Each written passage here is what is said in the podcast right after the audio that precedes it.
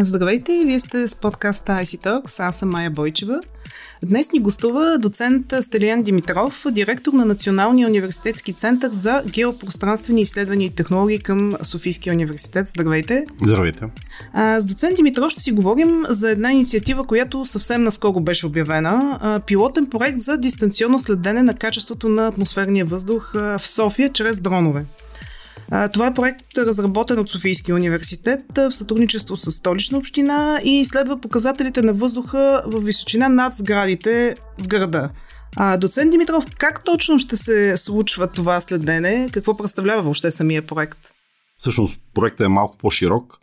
Той обхваща не само качеството на атмосферния въздух, обхваща и други проблеми, свързани с качеството на околната среда, включително картиране на незаконни а, сметища, регистриране на други проблеми, тъй като ние, когато използваме тези технологии, за които споменахте, макар че думата дрон не е съвсем точна, дрон е доста така бих казал, неправилно използвана а, дума, когато става въпрос за такива професионални безпилотни летателни системи.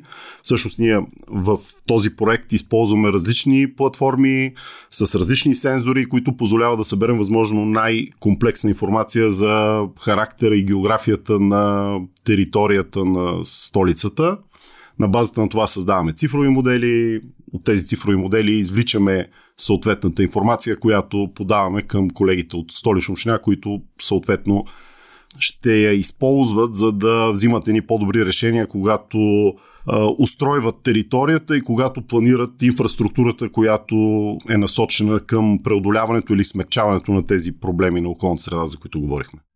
А този проект сега стартира. Какъв е срока?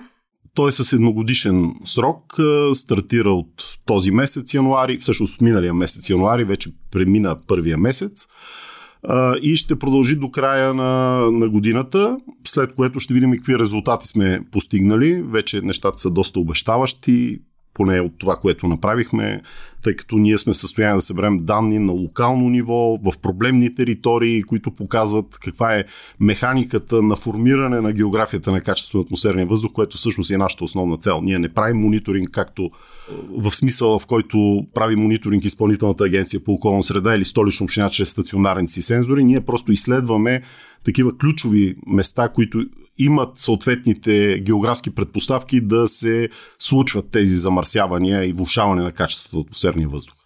Добре, след тази една година, какво ще се случва след като имате вече резултатите от проекта? Какво предвиждате? Тук вече има различни варианти. Едното, което със сигурност ще продължи, ние ще продължим да работим в тази насока, защото разполагаме с технологиите, разполагаме съзнанието и това е дългогодишна инициатива, която ние желаем да, да, да има включително докторанти с теми. Вече цяла група работи по тази проблематика, студенти сме ангажирали, така че ние ще продължим, независимо дали ще имаме финансиране или няма да имаме финансиране, или по-скоро ще го търсим, ако не от столична от други източници, но за сега работиме с това финансиране, което ни е осигурила столична община и ръководството на столична, за което благодарим, разбира се. А как този проект допълва вече съществуващите инициативи на столична община? Има станции, които, се, които са инсталирани за следане на качеството на атмосферния въздух. Тези станции дават общата картина и казват общо взето какво е състоянието на атмосферния въздух в времето, в което те правят измерването. Нашето изследване първо се прави по съвсем различен а, модел и целта му е да сравни това, което имаме на Земята като качество на атмосферен въздух и това, което е непосредствено над сградите. Защото общо взето между двете има корелационна зависимост.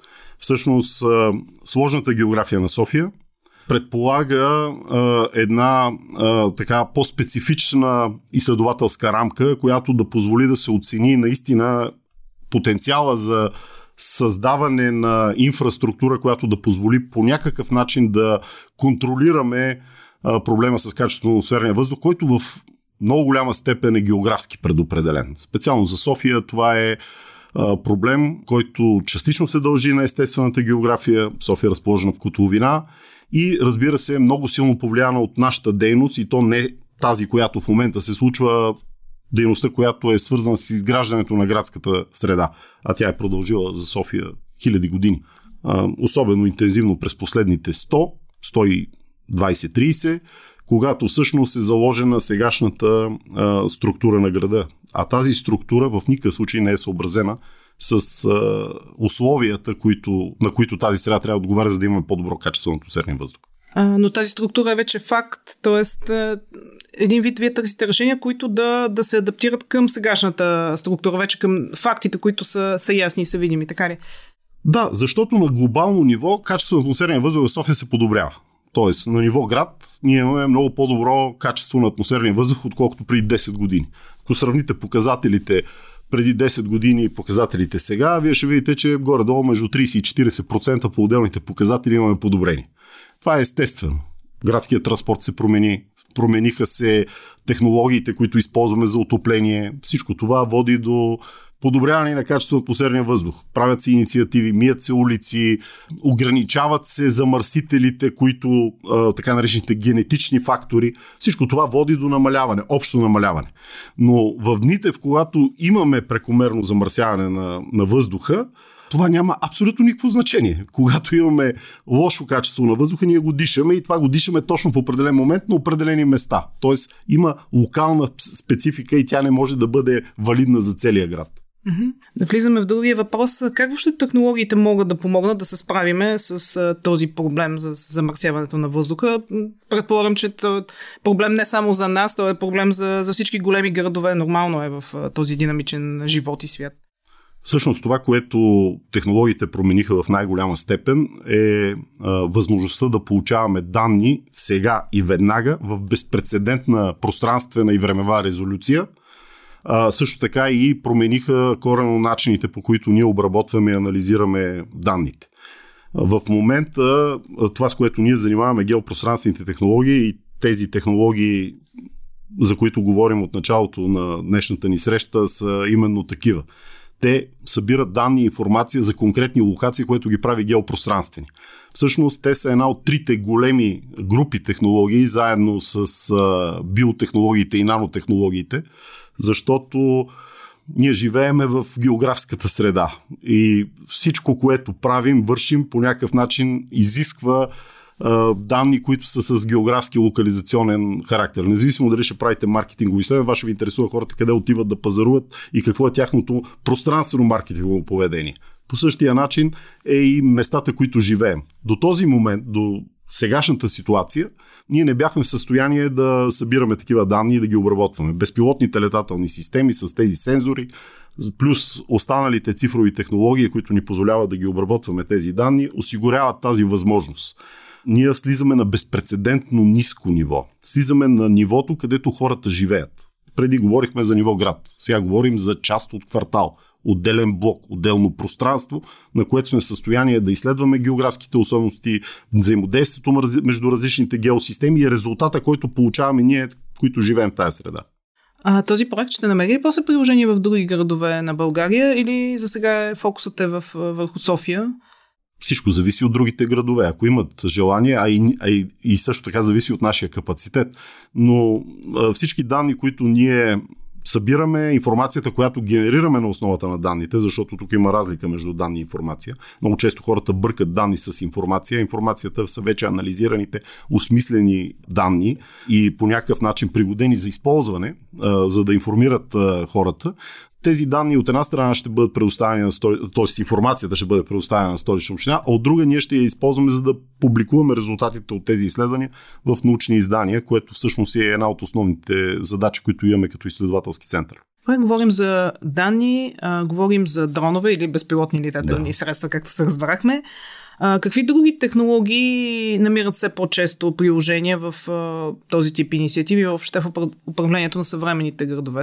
Така наречените големи данни за географията или за, за, за Земята са един от големите раздели в, въобще в темата големи данни всъщност географските информационни системи са всеядни. Те могат да получават данни от сателитни системи, от безпилотни летателни системи, от стационарни сензори, които са разположени на различни места и които могат в реално време или близко до реалното време да доставят тези данни, които след това с различните методи, с различните технологични инструменти да могат да бъдат обработвани все повече набира през последните години така инициативата за създаването на така наречените цифрови двойници на всичко което следва естествения ход на друг един много мащабен така, експеримент, който си прави човечеството картографиране на всичко. Цифровите двойници обаче са нещо повече от картографиране. Всъщност те са наистина функционално и пространствено имитиране на територията и обектите, които се намират в рамките на тази територия в комплекс с всички геосистеми. В това отношение голямо значение имат технологиите за лазерно сканиране, технологиите за позициониране, за създаването на вече функционални цифрови модели, каквито са BIM моделите и други подобни технологични решения, които в комплекс всичките биват ползвани и от нас, но е хубаво да почнат да се ползват и от, от градовете и от общините в България, защото като че ли малко изоставаме в това отношение. Според годишния индекс на умните градове на Института за развитие на управлението към Сингапурския университет за технология и дизайн, София се намира на 107 място от 108 изследвани града. Като спрямо предходната година страната ни е паднала в класацията с 18 места. Как градът може да се изкачи по-напред в класацията и, и въобще какви инициативи са необходими за да се превърне София в един умен град? Първо, както всяка една класация, е хубаво да видим какви са показателите, които те използват за това да определят един град дали е умен град. Защото ако той е с много технологии, които, да речем, пускат и а, гасят осветлението или такива, които просто измерват най-различни параметри, това не означава, че града е много умен. Това означава, че просто е технологично съоръжен и събира много данни. А какво Ум... означава умен град? Умният град е този, който може да използва информацията, за да се развива по-добре и хората да живеят по-добре. А до голяма степен, а, всъщност, това означава да се адаптира към променяща се география. А променящата се география от своя страна е нещо, което от една страна се развива по естествен път. Ето виждаме климатични промени, всякакви други динамично променящи се процеси, които са характерни за географската среда като цяло, но от друга страна самите ние го променяме. Ако вие построите една сграда в един естествен ландшафт, вие вече сте променили неговата структура. Оттам се променят абсолютно всички параметри на тази естествена а, географска среда и трябва да можем да се адаптираме по някакъв начин, да смекчиме отрицателните последици от това, което сме направили, защото това е, разбира се, свързано с а, а, абсолютно всичко. Ние, географите, имаме един много хубав, а, всъщност той, той е написан от география, се казва първия закон на географията на Тоблер. Всичко е свързано с всичко, но по-близките неща са по-свързани от по-далечните. Така че, преведено разбираем език, това означава, че всички фактори на средата са взаимосвързани и си влияят помежду си, но по-близките имат по-сериозно влияние, което трябва да бъде отчитано. И между другото, този закон е в основата на нещо, което е типично само за географските данни. Само в географската среда имаме свързани, на пръв поглед, поглед несвързани данни. А, например, как влияе начина на ползване на територията върху температурата на атмосферния въздух. Има корелация, пряка корелация, че колкото повече запечатвате територията, толкова повече повишавате средната температура на, на въздуха в а, времето след зале слънце в урбанизираната територия през лято. Какво означава запечатвате? Например, паркинги, асфалт, пътища, бетонни площадки, такива, които нямат естествена пориозност или пропускливост. Въобще това води до много проблеми, включително наводнения и всякакви други фактори. Така че умният град е този, който ефективно се адаптира към тази непрекъснато променяща се география. София, кога ще стане умен град? И въобще къде е тя по пътя към умния град? Ами, аз не мога да отговоря на този въпрос еднозначно мога да кажа, че а, самия факт, че се полагат усилия за подобен тип проекти като нашия, а, показва, че се мисли в посока поумняване на, на града. Но трябва да кажем, че това не може да бъде усилие само на една администрация, това трябва да е усилие на цялото общество, защото сега в момента всички са оплаквани от качеството на атмосферния въздух, някои даже обещават как ще го решат това качество. Аз винаги така съм доста скептичен, знайки точната география и казвам по-добре внимавайте какво обещавате, защото това не е проста работа но всъщност зависи от всички. Не можем да имаме качество на атмосферен въздух, ако не си наложим ограничения, например. Да речем, да спреме да използваме твърдо гориво за отопление. Да преминем към по ефективни начини на градска мобилност, по-щадящи околната среда. Да създадем инфраструктура, включително зелена инфраструктура. Това е нещо, което нито един български град не е направил план за зелената инфраструктура на, на града, защото това е инфраструктура, която решава проблемите на мястото. Тоест, къде да изградим зелена стена, къде да изградим зелен покрив, къде има смисъл от това, защото тази зелена инфраструктура може да има и обратно значение за качество на, на въздуха. И точно тук са цифровите двойници на територията. Те позволяват вие да симулирате предварително тези процеси и да сте убеден, че това, което правите, в крайна сметка преди да почнете да го правите ефективно. Тоест да експериментирате преди да сте построили нещо и след това да установите, че това е голяма глупост, което сте направили. Защото всичко, което полагаме в територията, включително на града, най-вече на града, то не може да бъде премахнато. Ние сме свидетели в момента на това. То има много дълъг експлуатационен процес и ако сме направили глупост, тя ще пречи в продължение на поколения. И от това страдаме всички ние. Някакви решения, които са взимани, може би некомпетентно, може би без информация, в крайна сметка водят до това всички ние да страдаме, като сме поколения, няколко поколения след тези, които, които са направили глупостта. Така че много внимателно трябва да се пипа в географията и в територията. Фактически тези дигитални двойници, цифрови двойници, те ще ни помогнат да точно във взимането на тези решения. За точно така. Те ще ни дадат възможности за альтернативи, ще ни покажат къде е възможно да сбъркаме, ще ни покажат дали въобще нашия подход е правилен, защото могат да симулират въздушни потоци, могат да симулират различни пространствени конфигурации на обектите и да ни осигуряват информация на базата на която и градоустроителите, и хората, които се занимават с реалното управление на града, да могат да взимат по-информирани решения. Обикновено нали, в България, аз така много обичам да се шегувам и на студентите го казвам, се взимат общо взето така наречените интуитивни решения. Тоест, аз мисля, че е така. И между другото, така се управлява нашата държава от както имаме самостоятелност. Преобладават интуитивните решения, а не информираните. И някакси, може би и за това в голяма степен не разбираме електронното управление като, като нещо, което да ни помага да управляваме и да живеем по-добре, а го разбираме като някаква административна дейност, само че е електронна. Добре, благодаря ви много за този разговор. Оставам отворена темата и се надявам след година, когато приключи проекта, отново да ни гостувате, да видим на къде ще се развие тогава проекта и въобще ще има ли нови инициативи. А, а на вас, ако искате да ни следвате, може да го направите в YouTube, в канала на Digitalk. А ако искате само да ни слушате, може да го направите в SoundCloud, Spotify, Apple Podcasts и Google Podcasts. Благодаря ви. До скоро!